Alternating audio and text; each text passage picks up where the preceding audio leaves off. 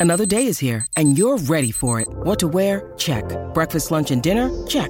Planning for what's next and how to save for it? That's where Bank of America can help. For your financial to dos, Bank of America has experts ready to help get you closer to your goals. Get started at one of our local financial centers or 24-7 in our mobile banking app. Find a location near you at bankofamerica.com slash talk to us. What would you like the power to do?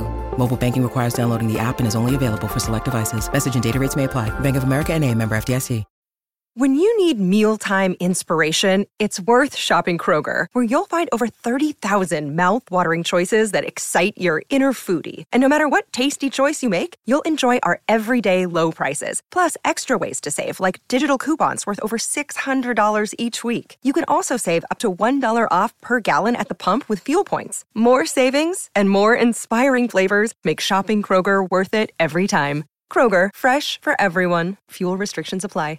Tutti come te canta Alex Britti, 9 minuti dopo le ore 15, sempre sui 92.7 di Teleradio Stereo, Robin Fascelli, Stefano Petrucci qua sulla fascia sinistra, già pronto a fare il trequartista questa sera a livello vocale Stefano Borghi. Stefano, eccoci. Ben ritrovati, ben ritrovati. Cioè, mi avete messo anche un 10 sulle spalle, tanto per abbassare la pressione eh, di una finale europea. Ma qual era il ruolo dello Stefano Borghi calciatore? Ste? Guarda, anche, anche qua. Lascia eh, privacy, domanda. No, no, no, no, no, assolutamente no, no. Dai, ho un, passato talmente poco significativo che se ne può parlare, eh, ma solo perché mi sono spaccato tutto un ginocchio. esatto. Eh, no, solo per quello, no, no, ma è vero, è, è, è cronaca. Guarda, io giocavo o da centravanti o da portiere per cui mm. ti dà la dimensione di, di, come ci fosse dell'incertezza attorno alle mie, alle mie qualità. Però eh, a seconda delle, delle, stagioni e delle necessità, eh, con gli amici a livello così diciamo eh, amatoriale ho sempre giocato da, da, centravanti, però con il numero 11. Ecco. Mentre a livello FIGC, perché ho militato 15 anni a livello FIGC, eh, un po' il portiere e un po', un po' la punta. Pensa un po' che stai parlando con un matto che ha fatto o l'ala sinistra o il portiere, quindi ti capisco. Vabbè, eh, io comunque sono mancino di piede, per cui mi mettevano anche, anche un po' l'ala sinistra, puoi capirmi.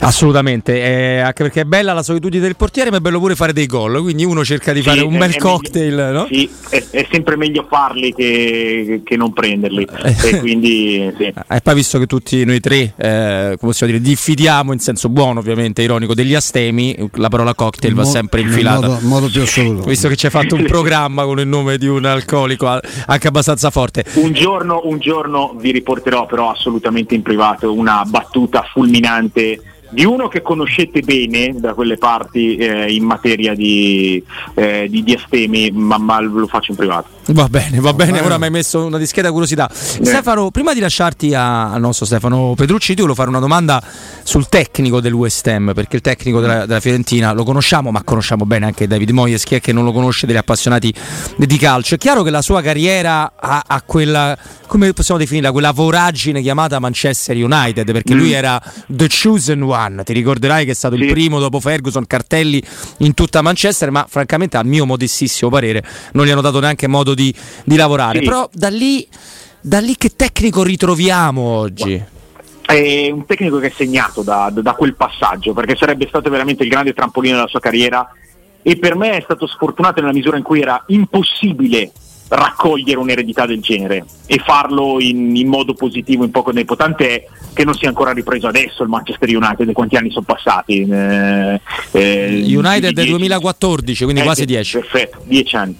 Eh, per cui que- quello è stato veramente un, un, inciampo un po' ingeneroso ma che ha segnato la sua carriera. Io ero un, un discreto fan del suo Everton. Secondo me squadra, squadra brillante squadra che era, che era un piacere seguire e anche supportare anche se con caratteristiche molto classicamente british, eh, perché poi parliamo di, di, un tecnico scozzese, quindi non, non un, eh, un, filosofo, ma sicuramente un, eh, un, pratico. Poi ha avuto diverse, diverse avventure, non ha più ritrovato una, una grandissima dimensione, è eh, passato anche in Spagna. Ehm, io credo che al West Ham eh, l'anno scorso soprattutto abbia eh, ritrovato un, un picco alto della sua carriera, quest'anno abbastanza meno perché il campionato non è andato bene, ha perso 20 partite, eh, se non ci fosse stata la Conference League sarebbe stato esonerato quest'anno Mois. È un allenatore che, che, che ha delle frecce piuttosto acuminate, che punta sul, sull'agonismo ovviamente, sulla verticalità, eh, sullo sfruttamento degli esterni, però con giocatori che dall'esterno vengono, vengono dentro, con centravanti di, di fatica, prima ancora che di gol e è una squadra che, che, che quando ha il pallone il West Ham non, non, non, è proprio tra le più ispirate, è una squadra più di reazione che non di proposta. Per questo credo che, che insomma, il tema della partita ci sia già, la Fiorentina a cercare di fare il suo gioco e il West Ham a cercare di, di infilzarla. Poi però mh, può essere declinato questo tema in, in tantissimi modi. Eh. Io credo forse che, che, che questa sia la finale più equilibrata in assoluto nel, nello scenario europeo di, di, questa stagione. Nel senso che eh, dire 50 e 50 sembra sempre un po', un po' un volersi nascondere, ma qua se non è 50-50 è 51-49, più in là non mi spengo. Beh, pure Roma-Siviglia dai, era abbastanza così, infatti le sì, quote erano insomma, praticamente identiche, cioè c'era un più 0,1 sì. del Siviglia, insomma. Sì, però, però, il Siviglia insomma ha un'abitudine differente ah, sì, alle, certo, alle finali. E non certo. in questo senso, no, no, queste sono due squadre che da decenni non arrivano a un appuntamento del genere, due squadre secondo me anche abbastanza accomunabili per quello che rappresentano, sono espressioni popolari e viscerali di, di, di posti che, cioè, dove il West Ham e la Fiorentina negli stand di Londra e, e a Firenze sono, sono, quasi delle religioni, eh, hanno maglie con, con, con tinte forti, eh,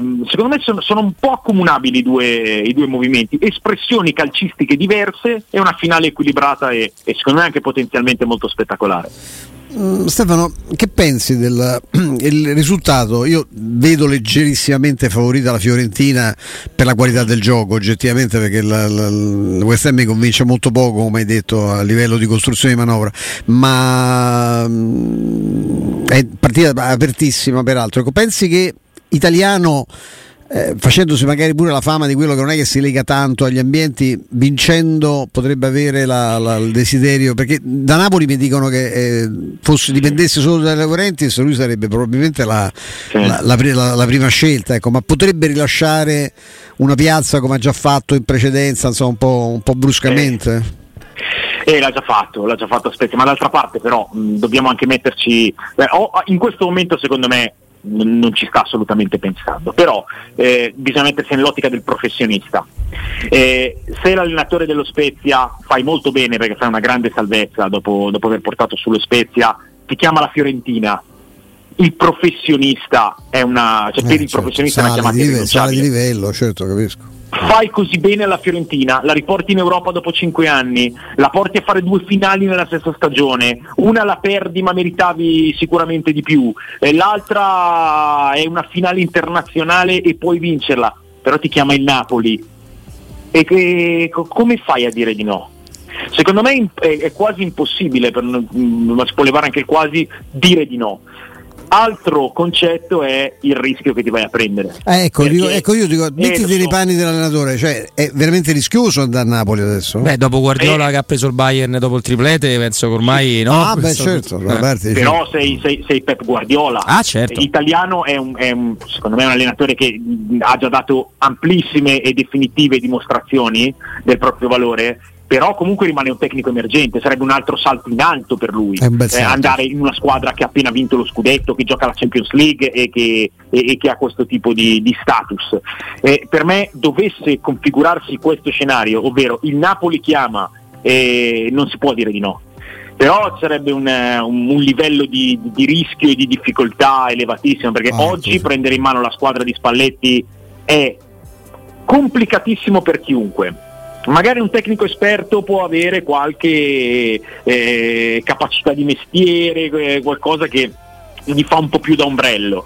Un tecnico oltretutto anche molto, molto verace come, come italiano eh, andrebbe incontro a una grande sfida, però, però ragazzi, eh, per chi fa il professionista, eh, specialmente in un ambito del genere, una chiamata grande non si può, per me non si può mai rifiutare, per me non si può mai rifiutare. Faccio un, provo a fare un, parallelo. eh, ovviamente molto più in piccolo, ma se io mi svegliassi una mattina senza averla preparata così dal nulla, con la convinzione di, di avere la giornata libera e mi chiamassero, devi andare a commentare la finale dei mondiali, cosa fai? Non vai? Perché certo non sei... vai, eh, vai, certo vai per vai. forza, vai per forza, è un rischio, è difficilissimo, però vai per forza. Allora, io potrei raccontarvi un aneddoto che riguarda la mia precedente carriera molto simile, ma eviterò perché non siamo qui per ascoltare no, no, me stesso. Magari in pri- Vabbè, perché? eh, vabbè, in privato, dai, ti mando un audio Ah, no, magari vabbè, in vabbè, privato. ok, te lo- oggi, oggi siamo ai messaggi privati. Tutto privato, va tutto privato. Tutto È privato. colpa mia, ho iniziato io. No, no, figurati.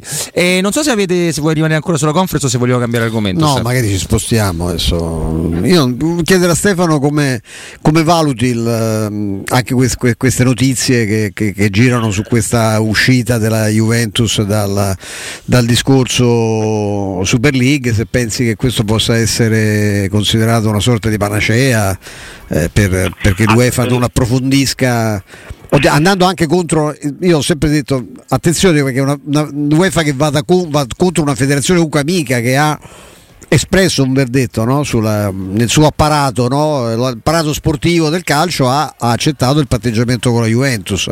Eh, una recrudescenza no? della pena, delle sanzioni eh, fatta dall'UEFA striderebbe un po' col fatto che tra l'altro c'ha, eh, la Federcalcio c'è un, un signore al vertice che è anche vicepresidente dell'UEFA.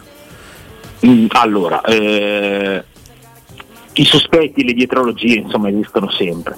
Io credo che nella- nella- in questo momento la Juventus sia chiamata a fare un'opera di, di- di ricostruzione di se stessa, perché eh, comunque questa vicenda ha azzerato completamente, ma non solo i vertici, tutta la base dirigenziale.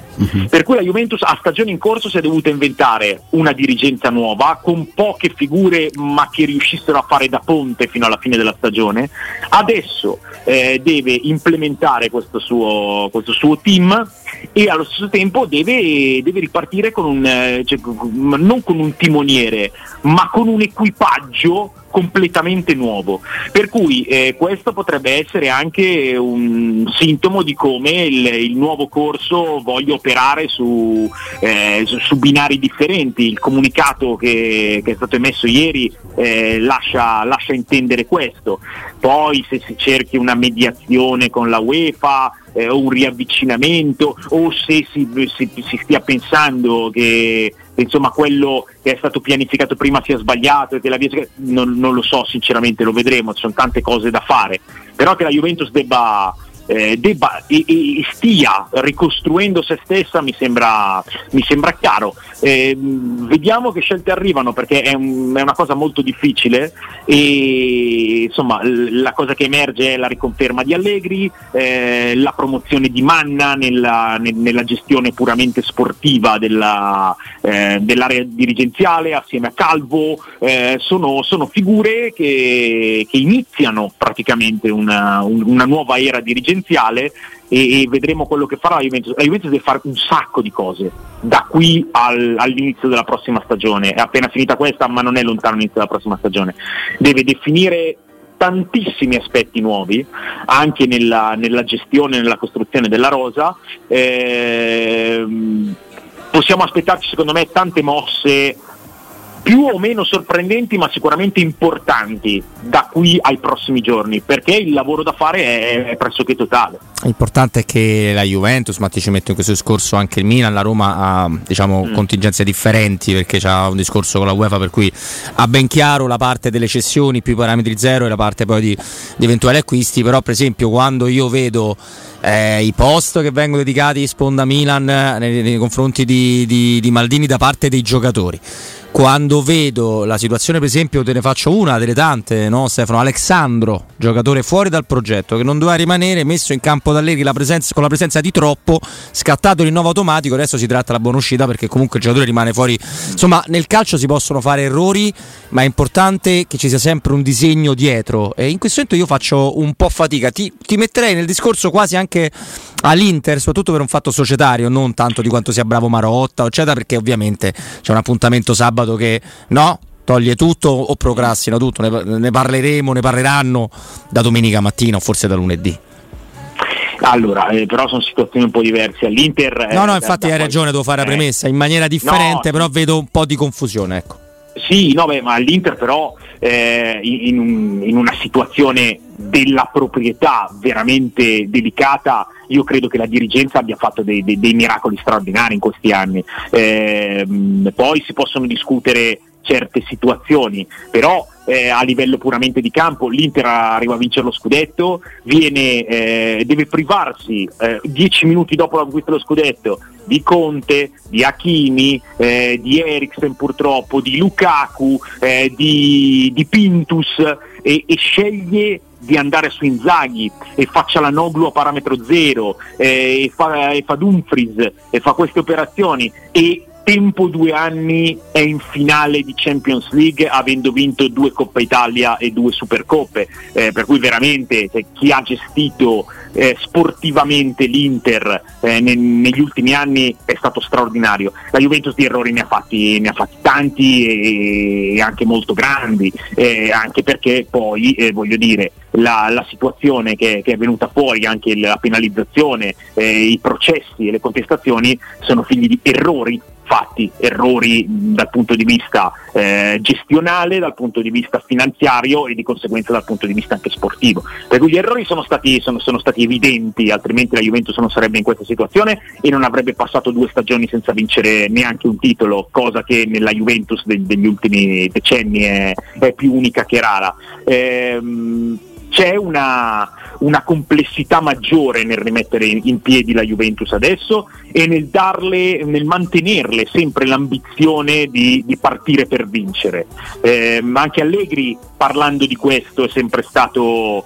Eh, come si dice, ehm, ambizioso, dicendo la Juventus ha sempre l'ambizione di vincere, però ha sempre sottolineato come non, sia quasi impossibile vincere in questo momento, eh, che, che, è un po' stridente no? eh, un, un, concetto con l'altro, però eh, questo è. ripeto, secondo me la Juve deve fare tantissime cose, tu hai citato la situazione di Alessandro, c'è anche la situazione di Quadrado, c'è la situazione di Rabiot, è scattato il rinnovo automatico anche per Scesni, però magari sul mercato, ci sono le situazioni di Vlaovic e di Chiesa, che sono secondo me due dei capitali tecnici più, più significativi che ha la Juventus in rapporto valore, eh, spesa, età, eh, prospettive, eh, capacità già attuali e sono delle situazioni da, eh, non dico da dirimere, però da, da, da gestire. Eh, Pogba.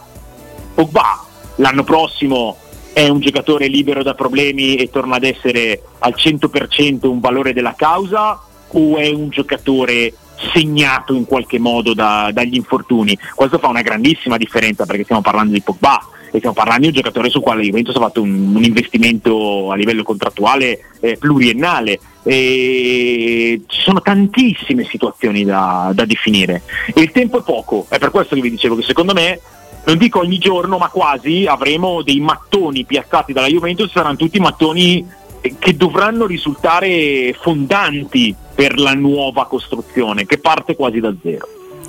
In tutto questo, perché non, eh, visto che Awar saluta ufficialmente l'Olympique eh, Lyonnais, al di là di quello del ruolo che avrà nella, nella Roma, io mh, mm, molti lo mettono in griglie che non hanno nessun senso, a parte per i cinque cambi, a parte perché siamo al 7 di giugno, eh, però un giocatore comunque importante che si sposta da lì, lo voleva fare già tre anni fa, l'ha scritto, l'ha scritto lui, è sicuramente un giocatore, possiamo definirlo estetico, eh, Stefano, un giocatore bello da vedere, quando gli va anche molto funzionale.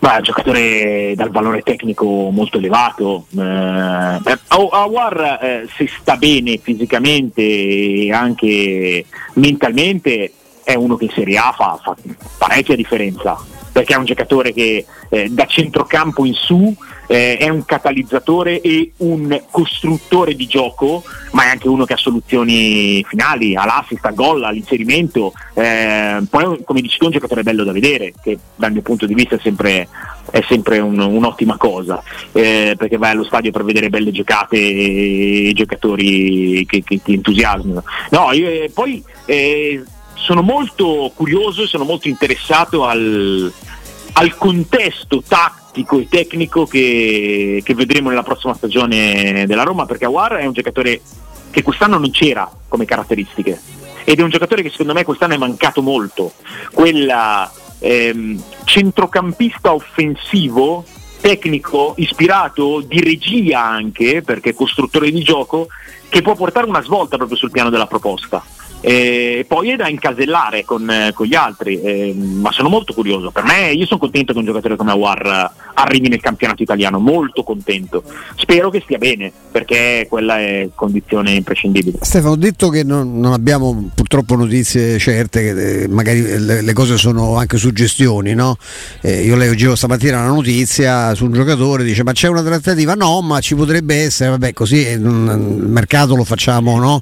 Lo fanno anche al bar, lo fanno anche meglio di noi. Ecco, ma su due nomi in particolare non ho assolutamente certezze che la Roma che deve vendere entro il 30 giugno eh. si muoverà, però per esempio potrebbe fare un parametro zero. Ecco, Tilemans può giocare eh, in, in questa idea che c'hai, che ti stai costruendo, che mi sto costruendo anch'io sulla Roma eh. con Aguar eh, e ma, cioè, Matic e Cristante, ma penso non è che possono giocare tutti, ma insomma eh, mai coi cambi eh, si, si no, e Pellegrini e, e, Pellegrini e poi, e poi, oppure Frattesi che è ricicciato Frattesi è una cosa estenuante anche per noi perché ne sentiamo parlare da più di un anno ecco tu come li vedresti ecco Tilemans e Aguar sono abbastanza diversi eh, potrebbero coesistere comunque a prescindere dal resto sì, sì, sì, eh, Tillemans è un altro giocatore di valore. Eh. Eh, Forse non è diventato no, quello che pensavamo, eh, ma, più, ma rimane forte, forte. Stefano, più difensivo?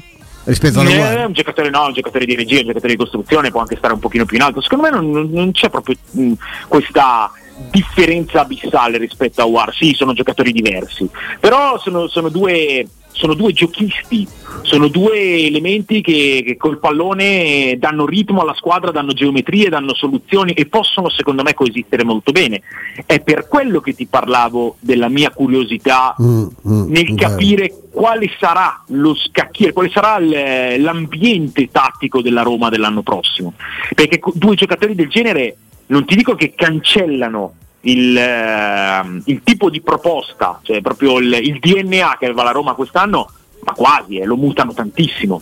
Sono due giocatori completamente diversi rispetto al calcio che abbiamo visto fare alla Roma quest'anno. Un calcio mm. di reazione, un calcio di ribaltamento, un calcio eh, di, di, di, palla diretta in avanti. Questi sono due giocatori che la palla la vogliono e la vogliono lavorare. Possono connettersi, secondo me, molto bene se viene organizzato eh, un, un ambiente efficace e, e, secondo me possono davvero trasformare la, le caratteristiche della squadra.